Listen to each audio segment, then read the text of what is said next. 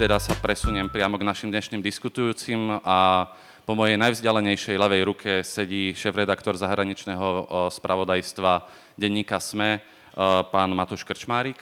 Dobrý deň.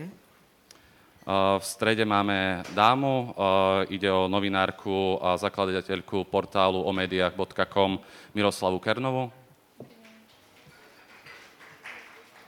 A napokon tu máme redaktora verejnoprávnej RTVS uh, Michala Katušku.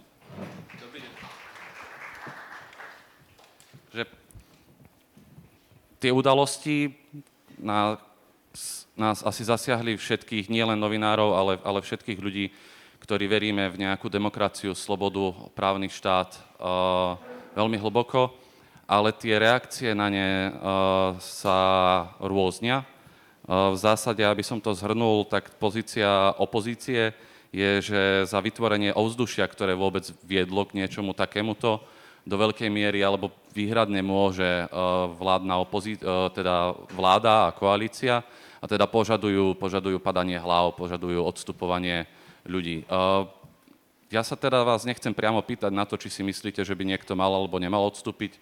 Pre úplnosť, pokiaľ niekto to nezachytil, dneska už odstúpil minister kultúry Maďarič a teda aj pán uh, Jasaň, aj uh, uh, pani Trošková odišli z úradu vlády podľa vlastných slov z osobného nejakého presvedčenia, alebo že ich k tomu nikto nenútil. Ale chcel by som sa vás spýtať práve na tú, na tú atmosféru, ktorú teda naznačuje nielen opozícia, ale Napríklad aj šéf-redaktorka denníka SME dneska v komentári písala, že je tu atmosféra, ktorá nie je prajná v novinárskej práci, investigatíve, ale novinárčine vo všeobecnosti. Ak začal by som treba zľava, tebou Matúš, ako, ako to ty vnímaš, tú atmosféru? Cítiš sa v pohode, alebo existuje nejaký strach?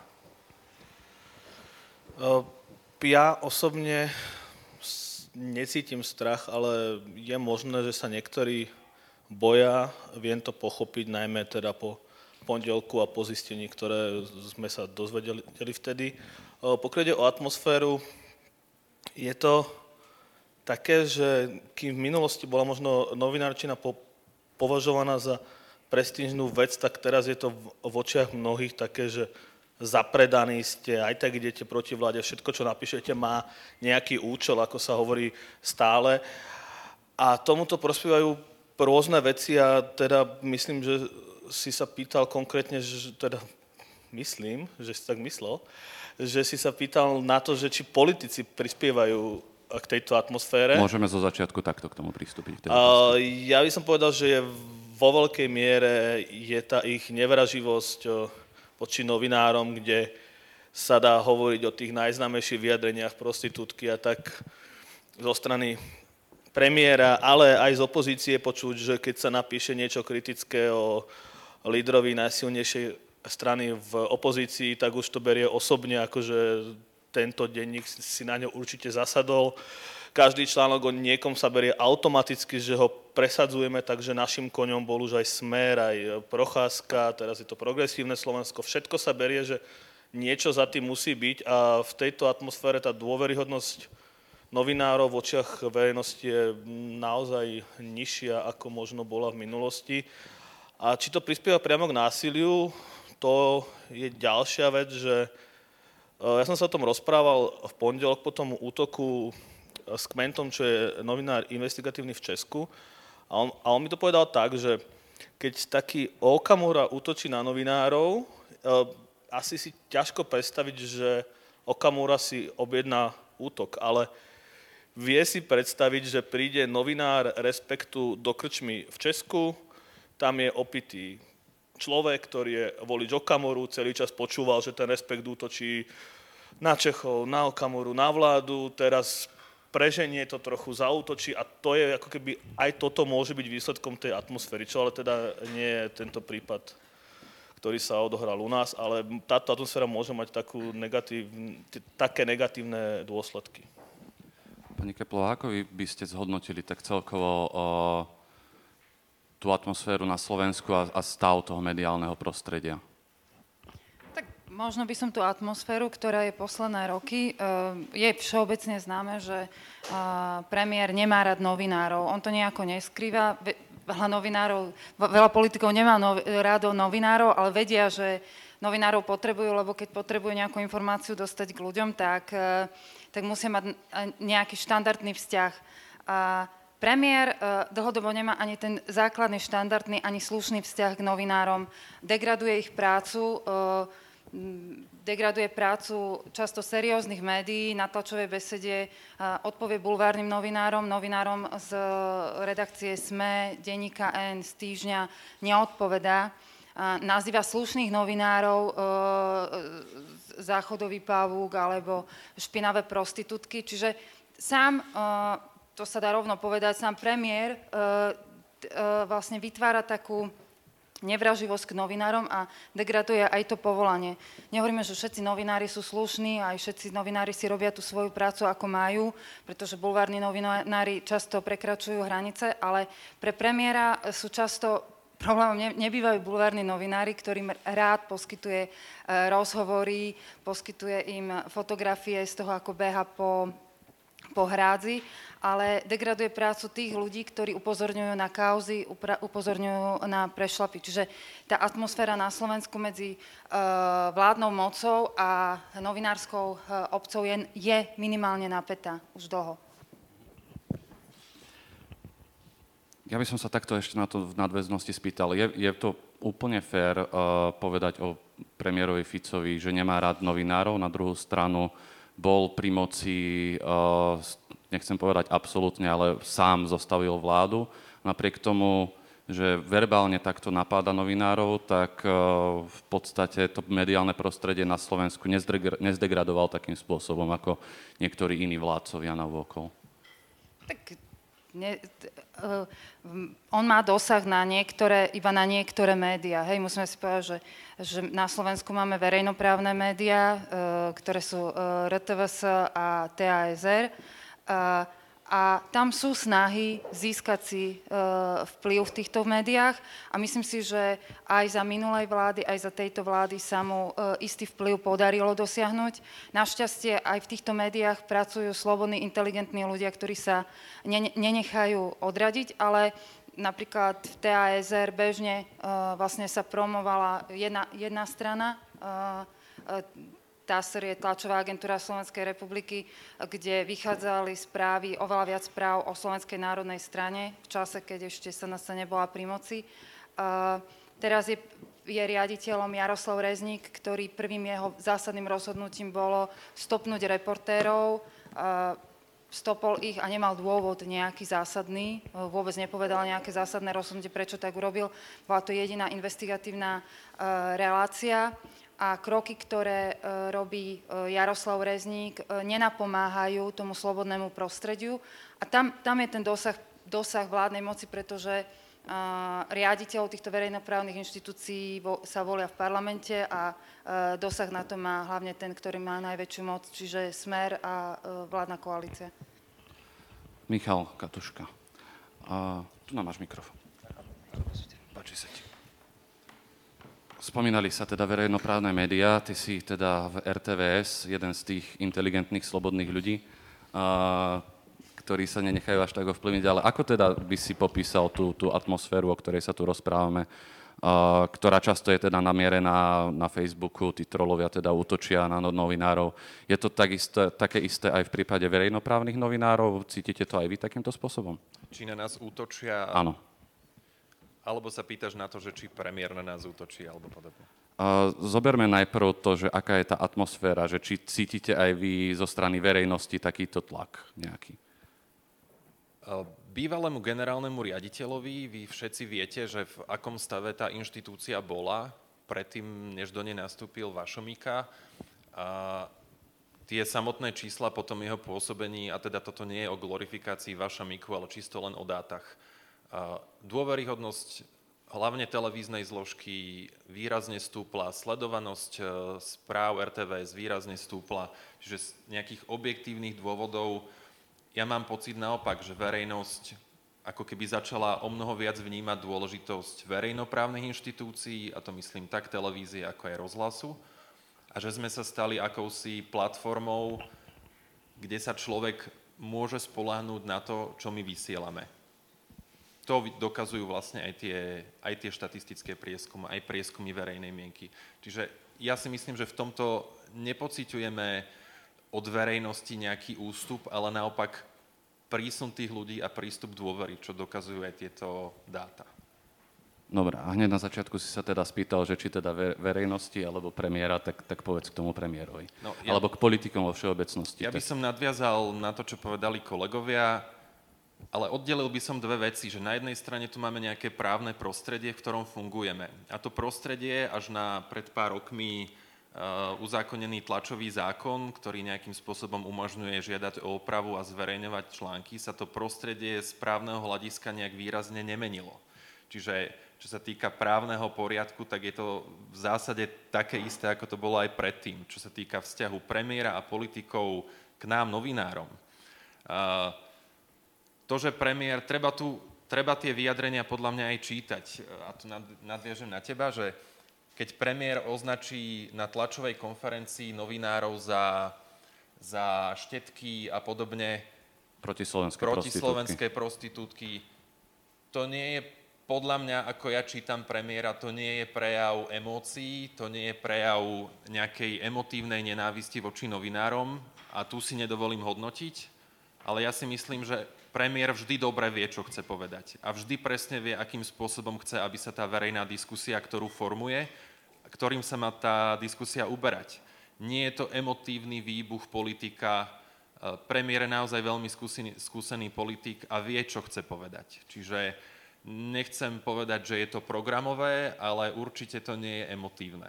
A takto by som vlastne čítal aj všetky takéto odkazy, ktoré prichádzajú od politikov, ale samozrejme ukončím to tým, že politici veľmi, veľ, majú veľký vplyv na formovanie verejnej mienky, aj na to, aký obraz uh, majú novinári pred verejnosťou a samozrejme minimálne účasti voličov týchto politikov, ktorí majú takéto E, prehlásenia na adresu novinárov nevytvárajú a nepomáhajú tomu, aby, aby médiá mali nejakú dôveru verejnosti. Ja ešte ne, dám opäť slovo tebe. Pani Kernová spomínala teda zrušenú reláciu reportéry, a potom čo vám prišiel teda nový riaditeľ. A má investigatíva, nakoľko aj teda zavraždený novinár Kuciak bol investigatívnym novinárom, má investigatíva vo verejnoprávnom médiu, akým je RTVS, stále nejaký priestor, alebo sa na ňu skôr pozerá cez prsty? No, poz... Jan Kuciak bol obrovský talent, 27-ročný. Osobne sme sa veľmi ne... sme sa nepoznali, ale jeho prácu som veľmi sledoval a Jano Kuciak robil neuveriteľnú robotu aj vzhľadom na to, koľko mal rokov. Ale k, k tej tvojej otázke. Po zrušení relácie reportéry na jednotke, dvojke ani na rozhlasových okruhoch momentálne nie je žiadny, žiadna relácia, ktorej obsahom by bola investigatíva. Čiže nemáme žiadnu reláciu, ktorá by nejakým spôsobom pokrývala tento priestor. Máme reláciu, ktorá sa volá v televízii Občan za dverami, ktorá ale skôr pokrýva nejaké občianské problematiky, publicistiku e, bežných ľudí a ich e, nejaké problémy s úradmi a s jednaním, ale nie, momentálne nemáme takúto reláciu, považujem to za veľkú chybu, že ju nemáme. A kto iný, keď nie verejnoprávna inštitúcia, by mala vysielať práve investigatívu. Ale tam sa asi dostaneme, že na to sú potrebné aj isté podmienky.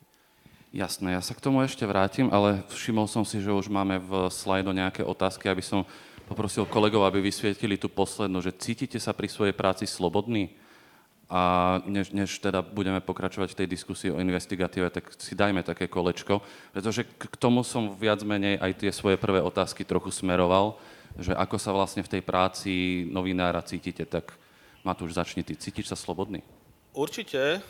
A to, čo by niekto nazval, že nesloboda u, u novinárov ako obmedzenia typu musíme písať veci, ktoré možno nie sú také dôležité, ale ľudia to chcú čítať, nepovažujem za neslobodu, ale za realitu v podstate, v ktorej sa treba nejak pohybovať a to, čo ľudia označujú za neslobodu, že zasahovanie majiteľa napríklad do práce, to, to necítim vôbec. Takže v rámci toho, že nevždy môžem písať to, čo si napríklad ja myslím, že je najdôležitejšie, ale musíme občas brať do úvahy aj to, čo ľudia chcú, lebo zase nemôžeme každý deň písať o Ugande, keď to preženiem.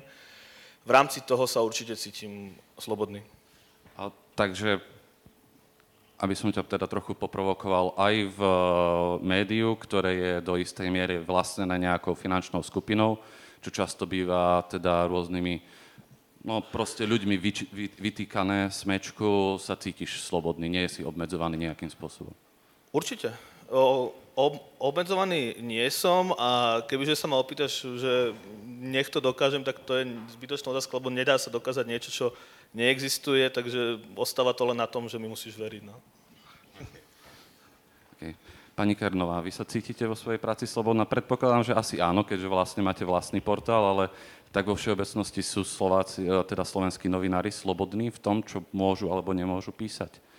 Ja, ja si môžem povedať, že som asi pravdepodobne najslobodnejší novinár na Slovensku, keďže nespadám pod žiadne vydavateľstvo, ošefujem si sama.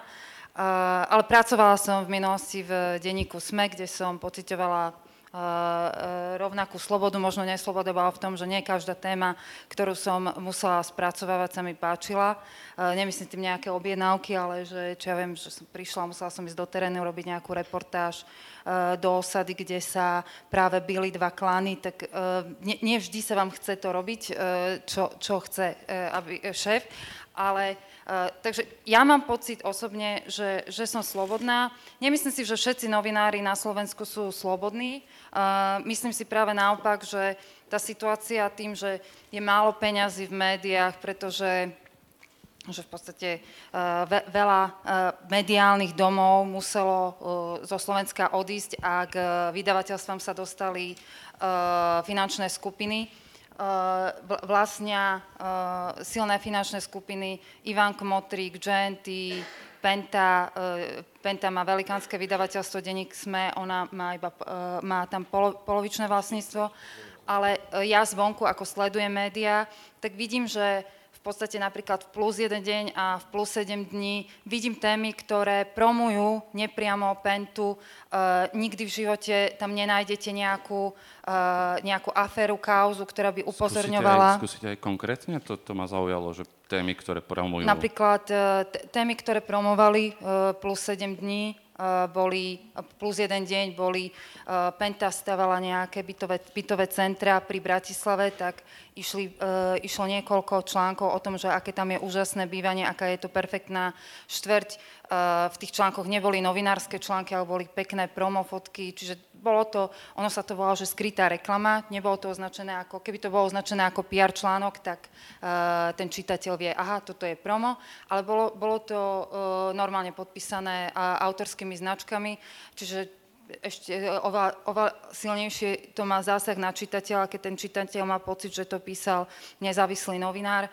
Potom bola nejaká kauza z meso konkurenčná, e, v mes, nejaká mes, nejaký mesiarský biznis Penty a nejakej konkurencie, tak e, v tom denníku to vyšlo v, samozrejme, že v prospech, e, prospech tej Penty, ale aby som nehovorila, že, že je to tak vo všetkých médiách, napríklad Trend, e, ktorý patrí rovnako do vydavateľstva News and Media Holding, ktorý patrí Pente, e, patrí medzi e, médiá, ktoré vyťahujú najviac investigatívnych tém a píšu aj o kauzach Penty. Takže nie, nie je to také čierno-biele, že ak vlastní Penta niečo, tak je to iba zlé.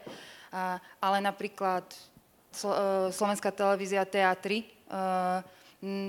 myslím si, že ona e, postup, za postupné roky stratila veľkú dôver, dôveryhodnosť, pretože tam v podstate, keď si pustíte niektoré diskusné relácie, e, ten čitateľ vidí, že presne, že na ktorej strane ten moderátor je. Tam, tam vlastne vidieť, že tam sú záujmy prepojené, e, záujmy majiteľa a potom toho, čo sa vysiela. Ale presne na to som sa chcel ešte spýtať, že či som naivný, ak mám pocit, že čitateľ nie je úplne hlúpy a že to proste vidí vníma to a či to možno neprispojeva k tej blbej nálade alebo o antinovinárskej nálade v spoločnosti možno ešte viac než nejaké vyjadrenia politikov. No, ja si myslím, že to nie je až tá... Na Slovensku je sloboda, čiže keď sa mi nepáči TA3, tak ju nepozerám, alebo keď neverím TA3, pozriem si tam tlačovú besedu a pozerám sa na, uh, na tie správy tak, že vlastne viem, komu patria.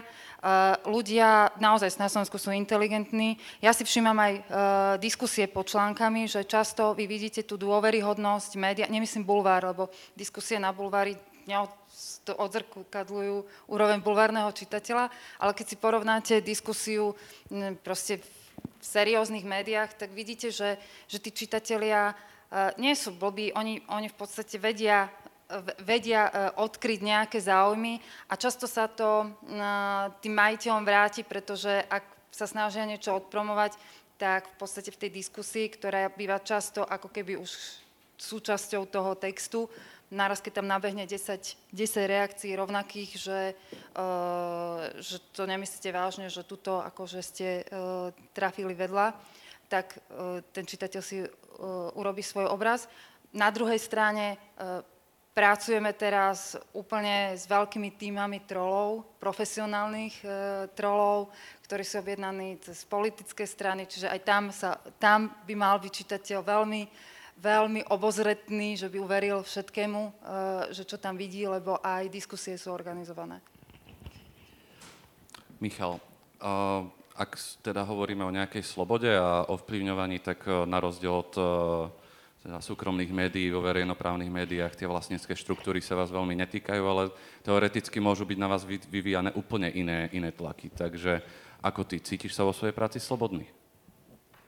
Áno, cítim sa vo svojej práci slobodný svoju prácu by som minimálne v tej inštitúcii nevykonával, keby som sa necítil byť slobodný, pretože hovorí sa, že v mediálnej branži máte v podstate iba jednu hodnotu a to je vaše meno a o to, keď prídete, tak e, to vám už nikto nevráti a tá nálepka s vami pôjde. Čiže práca v RTVS aj odkedy som tam ja, aj dnes musím povedať aj za generálneho riaditeľa Rezníka, čo sa týka samotného spravodajstva, čo sa týka prípravy každodennej materiálov, výberu tém, nepociťujeme žiadne vplyvy, respektíve tlaky, nikto nám nezasahuje do formovania tých materiálov. Musím povedať, že ten spravodajský tím je natoľko motivovaný, odhodlaný, že ak by tam niečo také bolo, tak si myslím, že sa to verejnosť veľmi rýchlo dozvie. Čiže áno, cítim sa vo svojej práci slobodný. Dobre, takže túto otázku sme si prešli a poďme naspäť teda k tej investigatíve a Matúš, ja teda, alebo chceš? Ešte by som k tomu dodal, že e, o tom, že či je práca novinára slobodná, nie je to len o tom, že či priamo niekto od vás chce, aby ste napísali konkrétny článok alebo v poslednej vete e, vynechali synchron Matoviča a dali tam Fica alebo niečo podobné. Toto, sú, toto je taký ten e, spôsob, ktorým sa to niekedy robilo volakedy, ale dnes sa to takto na drzovku jednoducho nerobí. Skôr je to o vytváraní prostredia, akým spôsobom za vami stojí váš šéf, akým spôsobom uh, uh, sa môžete s ním radiť, aká je vôbec dôvera medzi vami a vašimi nadriadenými, vašim editorom, vašim riaditeľom a podobne. A toto sú aspekty, ktoré sú dôležité a ktoré je verejne známe, že napríklad e, náš riaditeľ spravodajstva aj šéf-editor spravodajstva e, mali končiť k dnešnému dňu. Nakoniec nová informácia je, že končia k 15. februáru. A teda u nás sú tie e, výmeny na týchto pozíciách v nejakom procese, nevieme stále, kto ho nahradí. Čiže na tú otázku odpovedám áno, cítim sa slobodný, ale zároveň musím zase priznať, že pociťujem istú neistotu z toho, že neviem, kto príde a doteraz mi nie je úplne jasné od nástupu nového riaditeľa, že aká je vlastne vízia toho, kam sa chceme dostať.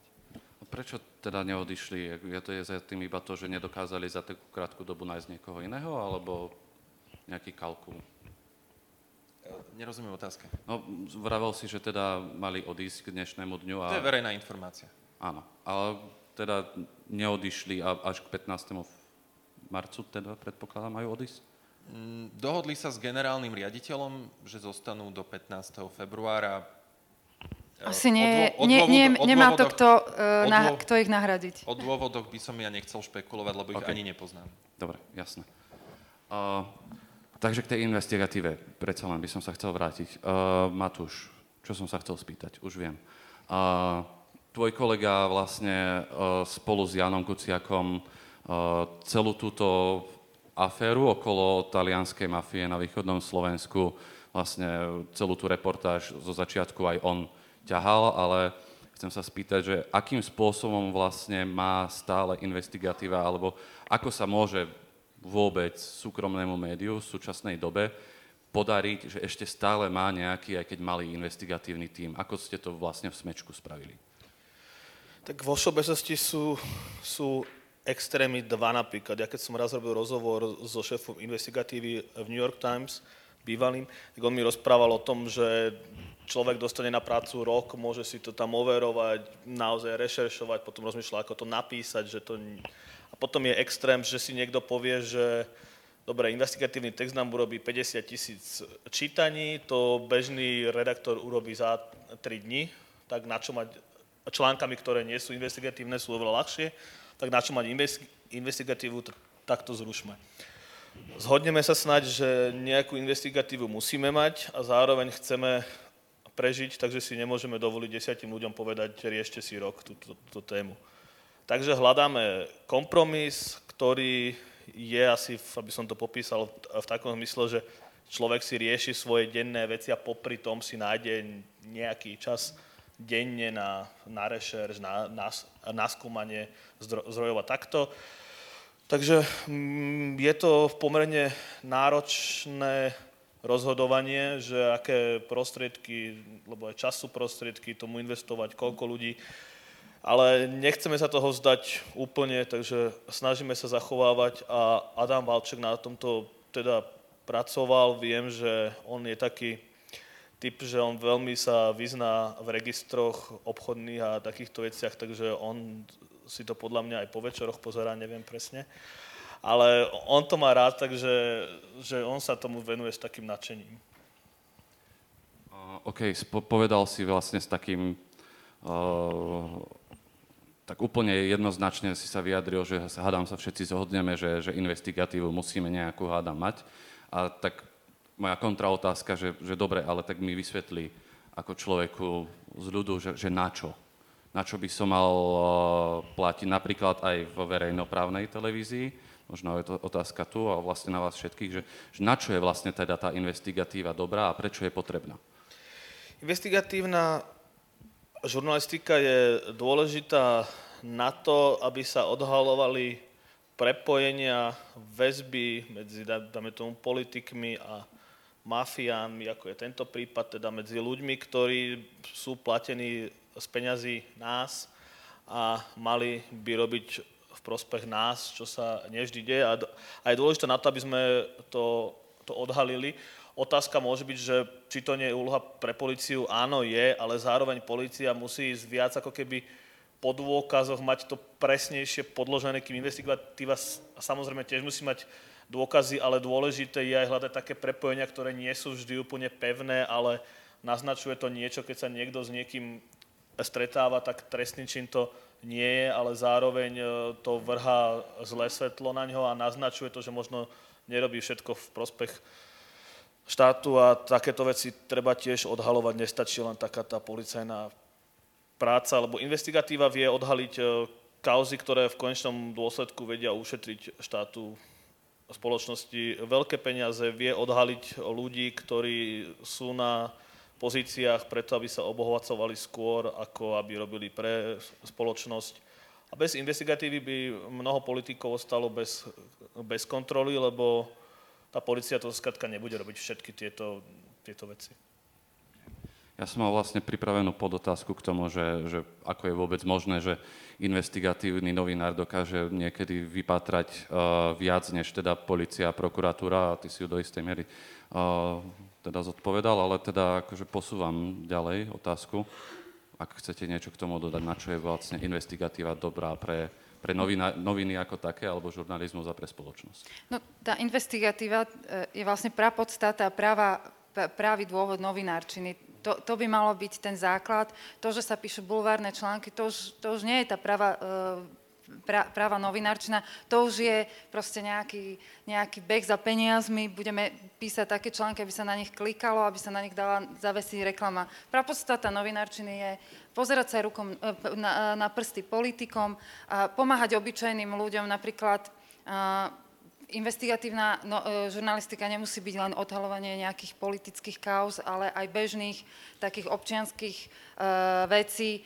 Kristina Kevešová z televízie Markíza e, vlastne naháňala po Bratislave e, e, rumunských podvodníkov, ktorí tam kšeftovali s, so žobrákmi, zlodejmi. E, Polícia, celá Bratislava vedela, že proste tam operuje nejaký gang organizovaný. E, tá Kristina proste naháňala tých ľudí a až keď, keď sa t- tie reportáže ukázali uh, na Markize a uh, tí ľudia z centra mesta hovorili, no ale veď oni sú tu už dlho a policia o nich vie, tak vtedy začala policia uh, konať. Čiže často ten novinár natrafi na to isté, čo natrafi policajt, len proste tým, že sa to vyťahne na verejnosť, ukáže sa na to, tak ten policajt to musí riešiť. Tak nie vždy funguje uh, to prepojenie, že policia by to riešila, keby o tom vedela. A druhá vec je, že uh, ťažko, ťažko očakávať niekedy od zástupcov štátu, že budú odkrývať, uh, odkrývať kauzy svojich šéfov. Takže kto iný ako novinári. A samozrejme, že je v záujme štátnej moci ich umlčať. A preto ja si myslím, že každej redakcii a každé médium, ktoré tú, tú, to svoje poslanie berie ako, ako to práve, by sa malo snažiť mať nejakých, e, nejaký investigatívny tím, a, ktorý bude vyčlenený na to, že bude odkrývať aj tieto veci. Sice im to nepriniesie veľa peňazí, lebo ten článok naozaj musíte veľa peňazí na ňo dať a e, má veľkú čítanosť, ale nepokrie tie náklady na mesačnú prácu. Ale je to najlukratívnejšia vec, e, napríklad tá hodnota tých médií z pohľadu e, verejnosti sa vníma tak, že e, si nespomeniete na denodenné správy, že čo kde kto povedal a aký zákon sa prijal, ale budete si pamätať, že aha, že denník SME odhalil takúto veľkú kauzu. A toto bola vlastne práca toho Janka Kuciaka. On bol dosť taký on nebol výrazný novinár, on, on nechodil po nejakých diskusiách, nepísal knihy, ale on, on sedel, uh, ani nechodil veľmi, uh, čo, čo viem, že proste nejak pátral, ale on sedel nad, uh, nad papiermi, nad registrami a vedel to unikátne pospájať. Čiže m, proste uh, išiel po, po tých témach a poodkrýval a keď si pozriete na tú stránku aktualit, tie titulky, tak eh, naozaj ten dosah bol na najvyššiu moc. Tam boli kauzy spojené eh, s, s Kočnerom, s Počiatkom, Baš, Bašternákom, čiže na to, že bol veľmi mladý, podarilo sa mu veľa, na veľa vecí poukázať a teraz natrafil na, asi na niečo veľké, alebo neviem, že nechcem, nechcem teraz nejako špekulovať, že čo je za jeho vraždou. Ja by som len možno dodal to, čo teraz o Jankovi Kuciakovi hovoria jeho kolegovia. Tým by som to vlastne mohol uzavrieť, že on, začín, on ro, robil najskôr v hospodárskych novinách, zrejme ste to aj čítali, a on povedal, že ho to nebaví. Že ho nebaví robiť tú každodennú robotu, kedy človek musí ráno ísť, rýchlo, rýchlo nahrať rozhovor s dvomi, tromi ľuďmi, do večera to napísať a do niekoľkých hodín vlastne mať hotový článok. On tvrdil aj podľa vyjadrení tých jeho kolegov, že je to povrchné, chcel ísť, že zmysel to má robiť len vtedy, keď sa ide do hĺbky a keď sa naozaj niečo zistí. To je investigatíva. Dobre, uh, vrátim sa a vlastne to má aj priamo na Jana uh, istý presah uh, k tomu, čo ste vy, pani Kernová, povedali, že, uh, že ten policajt to musí teda začať riešiť. Tak teraz moja otázka je, ale začne to ten policajt riešiť? Keď sa zoberieme všetky tie kauzy, ktoré boli spomenuté, teda Bašternák, uh, Kočner, teraz toto, čo sa dneska v dnešných dňoch odkrýva, uh, ľudia sú podľa mňa právom skeptickí k tomu, že, že dobré novinári možno na niečo poukážu, ale čo z toho potom? Tak aké sú vaše skúsenosti, možno aj osobné, ak nejaké máte, s tým, aká je tá spolupráca s tou policiou? Na mieste je možno aj otázka, že, že Jáno vlastne zrejme v kauze, ktorá s jeho smrťou nakoniec asi nesúvisela, ale žiadal o policajnú ochranu a tá ochrana mu nebola daná. Takže aká je tá spolupráca s policiou? Policajti s vami nejakým spôsobom sú ochotní vás počúvať? Vyriešia tie veci, na ktoré poukazujete? Ja mám osobnú skúsenosť, podala som trestné oznámenie za vyhrážanie. Nebolo vôbec, nejdem to porovnávať s niekým iným, ale Mala som dlhodobé vyhrážanie sa a tá prvá, prvá skúsenosť s policiou bola, že ma zavolali a vôbec povedali mi, že nič nenahrávajú, že nič. Uh, ale v ten deň, keď som podala to trestné oznámenie, ten človek, čo sa mi vyhrážal, sa mi ozval, že, že som niečo na ňo podala. A ja som ostala taká zarazená, že jak to, že on to vie, lebo tá policia sa mi ozvala po niekoľkých mesiacoch, že ma vôbec zavolali, vôbec si to nenahrávali potom som nejako ja, že proste sa ozývala, že, čo, že prečo vôbec nikto nič nekoná, tak až potom opakovane, po niekoľkých mesiacoch ma zavolali, uh, ma niekto vypočúval, iný policajt a povedal mi, že tam boli výhrážky, nechcem ich špecifikovať, lebo je to otvorené. A on mi povedal, že však vy ste novinárka, musíte byť zvyknutá, hej? ale no nemusím byť zvyknutá, ja som rovnako občan tejto krajiny a nemám prečo nechať, že by sa mi niekto vyhrážal nejakým ohrozením na živote a nemám prečo to tolerovať. Eh, čiže ja som sa stretla s takým latentným, že vôbec ani ich nezaujímal môj názor a, a prekvapilo ma, že tá druhá strana to vie. Stretla som sa aj so skúsenostiami iných novinárov, ktorí uh, poukázali na, na mnohé kauzy a dostali sa do situácie, že tí kauzy sa vôbec nezačali riešiť. Nič. Uh, akože nie, nie je skeptická verejnosť, ale hlavne ten novinár, ktorý to napíše a potom sa nedieje nič. Až potom sa niečo začne diať, že on dostane predvolanie, ten novinár, lebo je na ňo podané trestné oznámenie. A väčšinou tí ľudia sú dotknutí, tak e, proste podajú trestné oznámenie.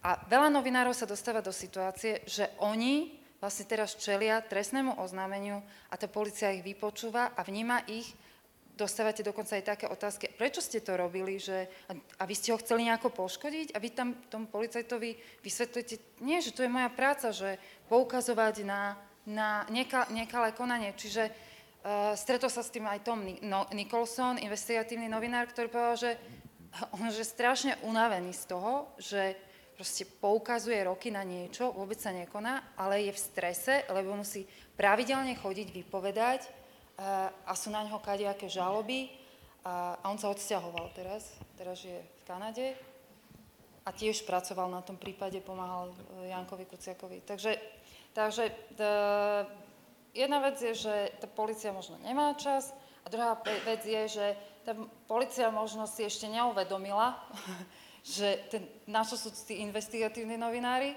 a možno, že by nezaškodilo, že keby tá vláda teraz, keď akože hovorí, že strašne chce pomáhať novinárom a, a chce všetko vyriešiť aj aby neboli ohrození, že by im také nejaké základné školenie dala, že, že oni nie sú tu od toho, že aby sme ich potom perzekuovali za ich prácu. OK, chalani, tak ako je to teda, ako to teda vy vnímate a ako je to s tou policiou? Nemá čas, alebo nechce, alebo aké sú vaše skúsenosti? Mimochodom, iba poviem do publika, že keďže už sme niekde za polovicou diskusie, tak ja by som to rád potom otvoril aj na vaše otázky, máme ich aj viac v slajdo, ale tak ešte teda túto otázku si prejdime spoločne a potom aj vám dám priestor. Ja by som len dodal, akože trošku to vyvážil, alebo e, neznamená to, ako je tu nejaká atmosféra a sú tu nejaké premisy v spoločnosti, ktoré hovoria o tom, že, že polícii sa nedá dôverovať, že nemá dôveru verejnosti, že nekoná v mnohých prípadoch. Um, aj to je istá forma toho verejného diskurzu, ktorý je ale trochu pokrivený, pretože aj v polícii je množstvo šikovných vyšetrovateľov, množstvo uh, bežných policajtov, ktorí si robia svoju prácu. Čiže aby sme zostali v nejakej stredovej línii, polícia má isté svoje postupy, ktoré musí dodržiavať, ktoré sú zo zákona dané, a ktoré nemôže porušiť. Polícia rieši mnohé veci, o ktorých sa ani novinári, ani verejnosť nedozvie a rieši ich, napriek tomu, že o nich nevieme. Čiže to je aj nejaké to ticho, ktoré je.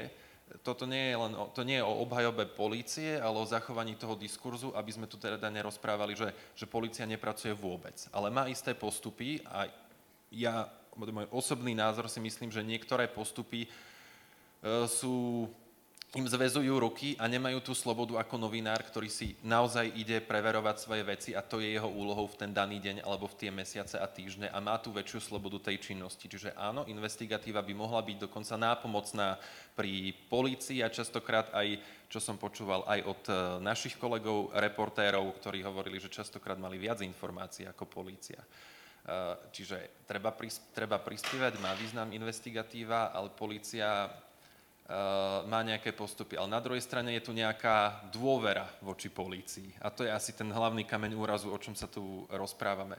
Že keď Tibor Gašpar, policajný prezident, povie, že poďte s nami spolupracovať a povie, eh, ak, máte, ak pracujete, pracujete na nejakých kauzách, tak nám o nich povedzte, ak máte nejaké problémy, nejaké vyhrážanie sa. Eh, ani ja osobne, ako, ako, nie ako novinár, ako občan, ja nepocitujem nejakú výraznú dôveru v to, že keď sa zdôverím policii, že Eh, bude konať v tom, alebo neposunie informácie, ktoré im v rámci toho vyšetrovania dám a článok, na ktorom dlhé týždne pracujem, že ho posunie niekam ďalej. Ale to je záležitosť nejakej, nejakej verejného vnímania toho, akým spôsobom sa tu tá verejná mienka vytvára. Čiže len by som oddelil nejaké skutočnosti a možno nejaký diskurs, ktorý je okolo toho. Okay. Uh, ja píšem o zahraničí, takže s policiou našou skúsenosti nemám. Skončili by sme pri dojmoch a to by som neprekročil to, čo povedali kolegovia, ktorí majú viac skúseností, takže to nechajme tak. OK, tak ja ešte teda by som zobral jednu otázku zo slajda, lebo tam veľmi dobré uh, trefné. Ja by som tu od Patrika znova zobral, že aká je zodpovednosť médií za krivé ob- obvinenia a čo prezumpcia neviny. A v zásade uh, ty si povedal, že, že aj, ale viac menej všetci ste to nejakým spôsobom spomenuli, že ten novinár má niekedy ako viacej slobody alebo priestoru na to nejaké svoje vlastné, nazvime to vyšetrovanie, aj keď to asi nie je správne slovo. A, a tá policia má nejaké, nejaké postupy, ktoré musí dodržiavať, ale tieto postupy sú vlastne zákonom dané postupy. A tá otázka aj po vražde Jana Kuciaka, čo možno niekomu príde ako hyenizmus, ale na Facebooku sa to objavuje, je, že neporušujú títo novinári pri, toj, pri tom svojom pátraní tiež nejaké, neprekračujú nejaké medze, nebalansujú na hrane zákona alebo etiky? Ja si myslím, že novinárov sa rovnako dotýkajú zákony ako ostatných, čiže keď e, novinár poruší zákon, že niekomu e, po, poškodí nepravom, e, nepravom meno alebo napíše niečo zlé, tak novinár nesie takisto, takisto trestnoprávnu zodpovednosť, ľudia to využívajú, podávajú žaloby mm, vysúdia nejaké peniaze, alebo ten, to médium sa musí uh, ospraved, uh, ospravedlniť. Čiže ne, nežijeme, novinári ne, nie sú nejakou chráno, chránenou skupinou, uh, ktorá žije mimo tento, uh, tento systém. A Teraz, uh, áno, je na zvážení, uh, ja len poviem, že Tibor Gašpar na prvej tlačovke povedal, že, že najväčšia pravdepodobnosť umrtia alebo vraždy je jeho novinárska práca. Uh, najprv nasmeroval to úplne na to, že vlastne to súvisí uh, s, novin- s investigatívnou prácou Jana Kuciaka. Tuším tam na tej tlačovej besede, aspoň ja som to tak interpretovala, že to povedal na základe nejakých dôkazov, ktoré pri opliadke našli. Druhý deň to už bolo trochu inak. Povedal, že už vlastne e, vyšli s kritikou e, novinárov, že prečo používajú túto verziu, že má, má za tým byť investigatívna práca e, Jana Kuciaka, veď sú 4 alebo 5 rovnocenných verzií. Čiže aj nejaká... To povedal, to povedal Gašpar alebo Fico? Tibor Gašpar, Gašpar. to povedal. Čiže každý nesie nejakú zodpovednosť za to, čo rozpráva a každý má svoje množstvo tých e, dôkazov, informácií, na základe ktorých píše e, a novinári takisto skladajú nejakú mozaiku a dávajú to vonku. Myslím si, že asi keby niekto povedal, že vrah je ten naozaj v súčasnej situácii, je to ďaleko za čiarou a ten človek sa môže brániť. Hej? Ale ak, sklad, ak sa prichádza, vyna, vlastne pri, hľadajú tie informácie, dôkazy a ich zverejňujú. Je to dobré, ak sa zverejňujú to, čo sa zverejniť môže, byť to vlastne, ne, tam je ešte problém, že aby to nejako nepoškodilo vyšetrovanie. Nie, hej, že, takže tam, tam aj tí novinári by mali byť takí, že opatrní v niektorých prípadoch, že niečo môže vlastne e, to vyšetrenie e, zmariť. Skôr ten problém ja tam vidím. Ja ak môžem doplniť, napríklad narazil som pri svojej práci na tému alebo na viacero tém, e, do ktorých som sa pustil, ale nakoniec, keby som zverejnil informácie, ku ktorým som sa dopátral, tak ohrozím zamestnancov polície, ktorí pracujú povedzme v utajení alebo ktorí majú na nejaké konanie, ktoré sa z prvého pohľadu javilo ako nezákonné, tak by som mohol vlastne poprvé poškodiť ich, ohroziť ich život alebo iným spôsobom zasiahnuť to vyšetrovanie. Vtedy som sa rozhodol, že samozrejme v tom nebudeme pokračovať, pretože to, zmyslom novinárčiny nie je poškodzovať verejnosť, ale in, ne, aby dostávala informácie, na ktoré má právo, ale sú informácie, ktoré, že sú tam isté hranice, ktoré sa neprekračujú. Ja by som, ja by som upozornil na to, že rozdiel medzi vyšetrovaním pri policii a pri novinároch, ľudia si myslia, že novinár môže zverejniť svoj dojem, ako keby, že nemusí mať dôkazy. Poprvé musí mať dôkazy samozrejme, ale na druhej strane aj taký ten dojem je dôležité zverejniť v tom zmysle, že vláda nie len, že má konať pre ľudí, ale má aj vyzerať, že koná pre ľudí. To je podobne ako pri sudcoch. Napríklad, keď sa pozrieme na to odhalenie, čo vyšlo dnes e, od tej mafie po premiéra, kde trestné to asi nie je, že, že pani Trošková s niekým obchodovala a on, má mafi- on, on je mafián. Ale povedzme si na vinu, vyzerá je, trestné, to... Je to postavené na faktoch, proste ona Áno, tam ale, pracovala. ale tá činnosť asi nie je trestná jej, ktorá keď neodhalia niečo. To, čo sme zatiaľ videli, ale povedzme si na rovinu, vyvoláva to zlý dojem, vyvoláva to v občanoch pocit, že, že, sa, že tá vláda nemusí konať len v ich prospech. A už vtedy by mal politik zvážiť, e, či má ostať vo funkcii, alebo dôvera v politiku je dôležitá preto, aby štát mohol normálne fungovať, aj keď to teda nemusí mať ten trestný rámec. No ale nie je takéto poukazovanie možno na takéto väzby, nepripomína vám to to, čo robia niekedy na druhú stranu konšpiračné médiá, ktoré tiež majú takéto rôzne No, ja by som to, ne, ja by som to určite... s týmto nespájal, pretože konšpiračné médiá väčšinou dokazujú neexistenciu niečoho. Akože je jednoduché vyhlásiť niečo a potom e, sa snažiť akože z opačnej brehu vyvracať niečo, čo neexistuje. To jednoducho aj vedecká metóda takto nefunguje. E, je úplne jednoduché pravidlo novinárčiny. Jednoducho treba mať všetko podložené a existuje pravidlo ako keby dvoch nezávislých zdrojov, ktoré sa má dodržiavať a toto je základná abeceda žurnalistiky. Takže keď si prejdete články, ktoré publikujú médiá, ktoré, majú, ktoré sú dôveryhodné, tak každá jedna informácia má byť podložená, má byť e, vydokladovaná a v žiadnom, ja som sa nedočítal v žiadnom z doterajších článkov od pondelka, že by nejaké médium obvinilo niekoho konkrétneho, že sa spolupodiel alebo bol páchateľom alebo nejak inak prispel. V prípade aktuálnej hodiania na úrade vlády, v prípade pána Jasania, ktorý je tajomníkom Bezpečnostnej rady štátu, alebo v prípade... Áno, ako tá, informa- tá informácia je taká, že až do skončenia vyšetrovania, alebo pani Trošková, tam nešlo o spájanie, ani žiadne médium žiadnu takú informáciu nevypustilo, len poukázalo a dali, dali, dali verejnosti práve tie informácie, na ktoré majú nárok a to je, že títo ľudia spolupracovali s týmito ľuďmi a boli to presne tí ľudia, ktorým sa venoval aj Jan Kuciak. Dobre, ak už nechcete reagovať, tak ja by som sa teda spýtal nášho publika tu na Žiline, či niekto má nejakú otázku, ktorú by chcel položiť. Máme tu na pripravenú tú modrú kocku. Máme tam jednu. Takže Štefan, prosím ťa, hoď kockou.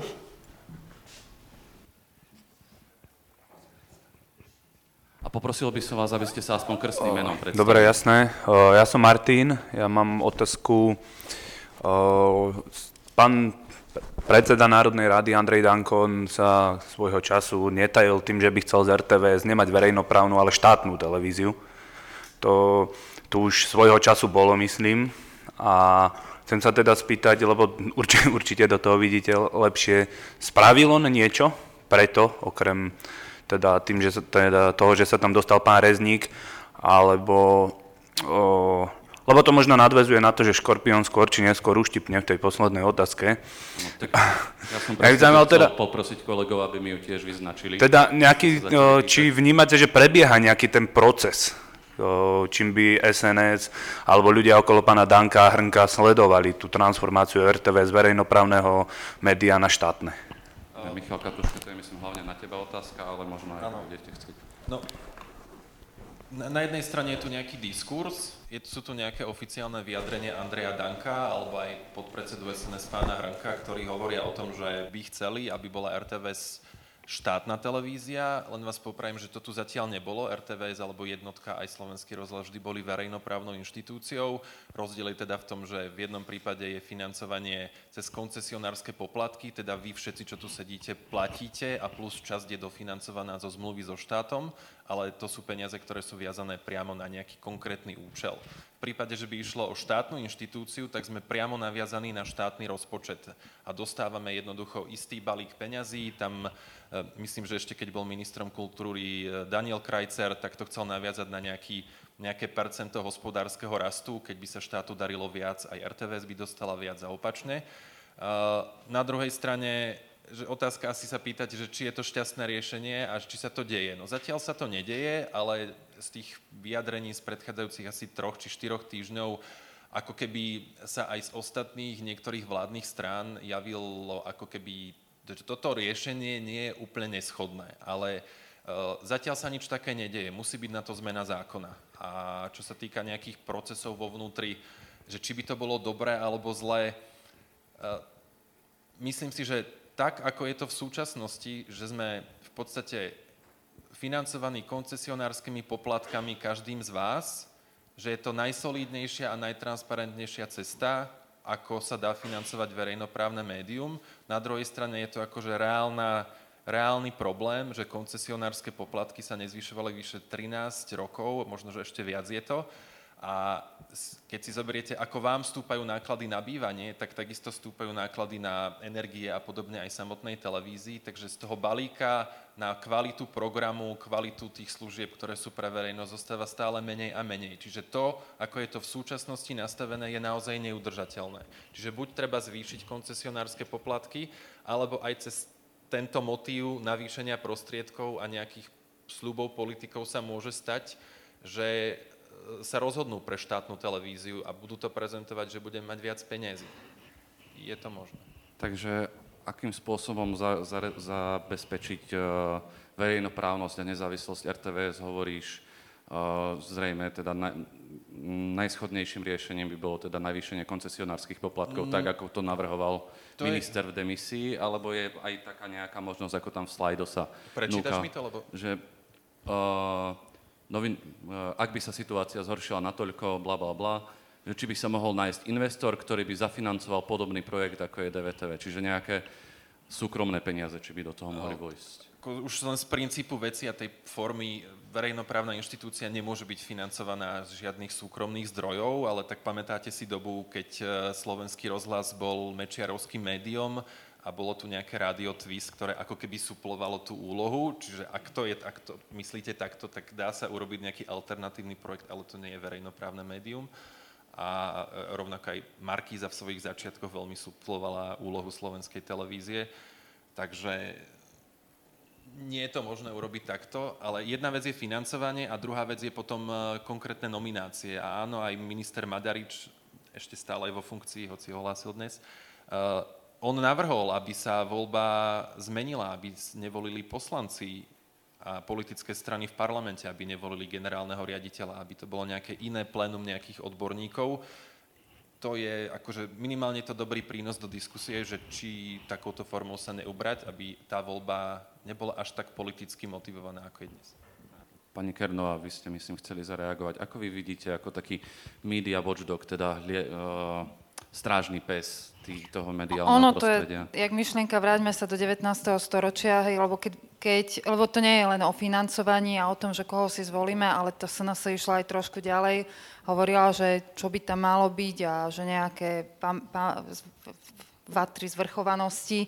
Uh, stačí pozerať, že čo robí Danko v parlamente, ako tam pochodujú tí, tí vojaci v tých krojoch, čo kde vešia. Takže myslím si, že tá doba už je úplne niekde inde, že čo tá verejnosť, ktorá, z ktorých peňazí by išla aj tá štátna televízia, z ktorej sa platie tie koncesionárske, po, požaduje. No, čiže v zahraničí sú už skôr debaty, že nie, že založme štátnu televíziu, ale zrušme verejnoprávnu televíziu a to, na čo idú tie peniaze, vlastne sa bude ako keby nejakým grantom súkromné médiá môžu dostať peniaze na nejaký účel. Čiže ja poviem, že vlastne chcem, aby uh, chceme mať jednu investigatívnu reláciu reportérov, urobím tender a prihlásia sa tri televízie, možno aj DVTV alebo nejaká Aktuality TV alebo neviem čo. A, ale ona musí dodržať isté štandardy, dostane peniaze. Alebo chcem mať nezávislé spravodajstvo, urobí sa tender a e, tá televízia, ktorá sa prihlási, musí, musí splniť kritéria a dostane. A myslím si, že, že v situácii po skúsenostiach, koľko peňazí sa pretieklo cez Mlinskú dolinu, že koľko, ja, ja píšem už dlho rok, dlhé roky o, o tom, ako funguje slovenská televízia, aké zlaté padáky tam išli, ako fungovala zámečiara, uh, ako fungovala za takého hrehu, Radima hrehu, Vždy nový riaditeľ príde, poruší relácie, donesie si svojich ľudí, odstupné sa dáva, mení si redaktorov, tí ľudia žijú vo veľkom napätí, tá budova je zastaralá, čiže furt sa niečo, ako, furt sa niečo musí ešte doplácať. Čiže toto by bolo také, také čistejšie riešenie a tie peniaze by vlastne išli čisto na, te, na ten účel. Čiže uh, áno, ten Danko má takú predstavu, ale myslím si, že to je veľmi spiatočnícke celé. Matúš, ty ako predstaviteľ súkromného média, páčila by si, alebo ako vnímaš taký, takýto nápad o, s tým, že by sa teda nejakým spôsobom verejné peniaze rozdeľovali aj medzi súkromné médiá? Pýtam sa aj kvôli tomu, že ty si dosť o, nejaký čas strávil teda vo Francúzsku a pokiaľ sa teda nemýlim zásadne, tak vo Francúzsku nejaký takýto podobný model tiež funguje. To neviem, keď mám pravdu povedať, ale ako vnímam tú, túto možnosť, o, ono by to mohlo fungovať, len tam by bola potom tiež otázka, že kto povie, čo chceme robiť.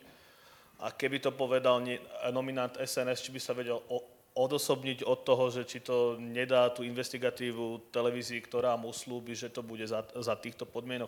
Ja si skôr myslím, že ten spor medzi verejnoprávna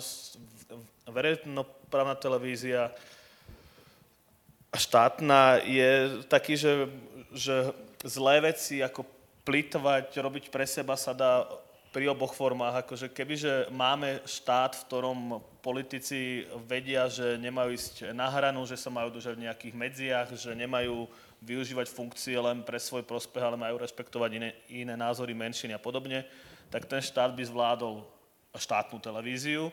Vidíme, že to tak nie je u nás, vidíme, že často nezvláda ani verejnoprávnu, takže štátne by mal asi väčší vplyv, ale myslím si, že to skôr priamo o politikoch ako o forme a aj táto forma, že, že kebyže štát rozdeľuje granty, tiež dobre fungujúci štát by to vedel rozdeliť, fungoval by to asi efektívne. Nie som si istý, či by to náš štát vedel tak efektívne rozdeliť, ale to už je na inú debatu. Dobre, ja sa chcem teda znova spýtať, že či niekto v publiku by sa chcel zapojiť do diskusie, aby sme mali komu rozdať tie ceny, ktoré sme priniesli. Pokiaľ nie, tak budete mať ešte možnosť a ja by som možno trocha preniesol debatu o, do optimistickejšieho ducha, ale verím tomu, že vy mi ho veľmi rýchlo potom zrušíte. A, Reportéri bez hraníc každoročne robia tzv. index slobody médií a napriek tomu, že si vlastne hovoríme, že na Slovensku teda veľa vecí nefunguje, ani tá spolupráca s policiou nefunguje, ani tí politici teda nie sú veľmi naklonení tým médiám. Aj o premiérovi Ficovi sme si povedali, že nemá rád novinárov. Tak napriek tomu to Slovensko tomto indexe momentálne, teda z minulého roka, čo bol index 2017, skončilo na 12. mieste čo je síce prepad o 5 priečok oproti roku predtým, ale stále je to lepšie s výnimkou Rakúska, než akýkoľvek z našich susedov.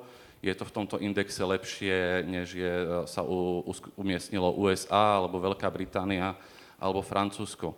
Takže je tá situácia v médií na Slovensku naozaj taká, taká zlá, alebo v skutočnosti sme tu na, v podstate v ostrove nejakém, nejakom mediálne takmer ideálnom a to, čo sa vlastne stalo, nie je výsledkom žiadnej systemat, žiadneho systematického problému, ale iba blbá náhoda.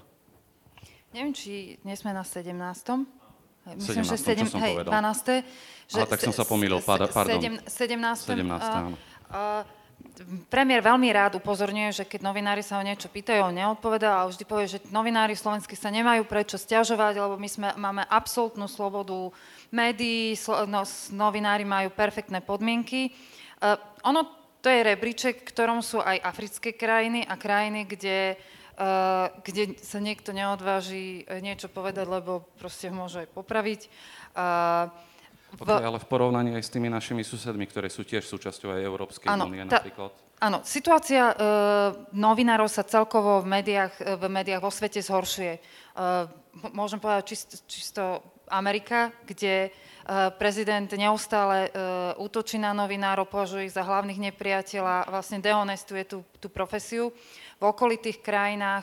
Je to rovnako, že vlastne sa tým, tým nejakým napätím národným, ešte aj tie konšpirácie do toho, uh, ktoré sa šíria, sa, sa tá profesia dosť uh, aj dehonestuje, ale súvisí to aj s tým spoločenským náladením, napríklad v Polsku a v Maďarsku, kde sú tie štátne snahy, snahy zoštátniť média, média a tam, tam tá sloboda médií je naozaj, ide dole.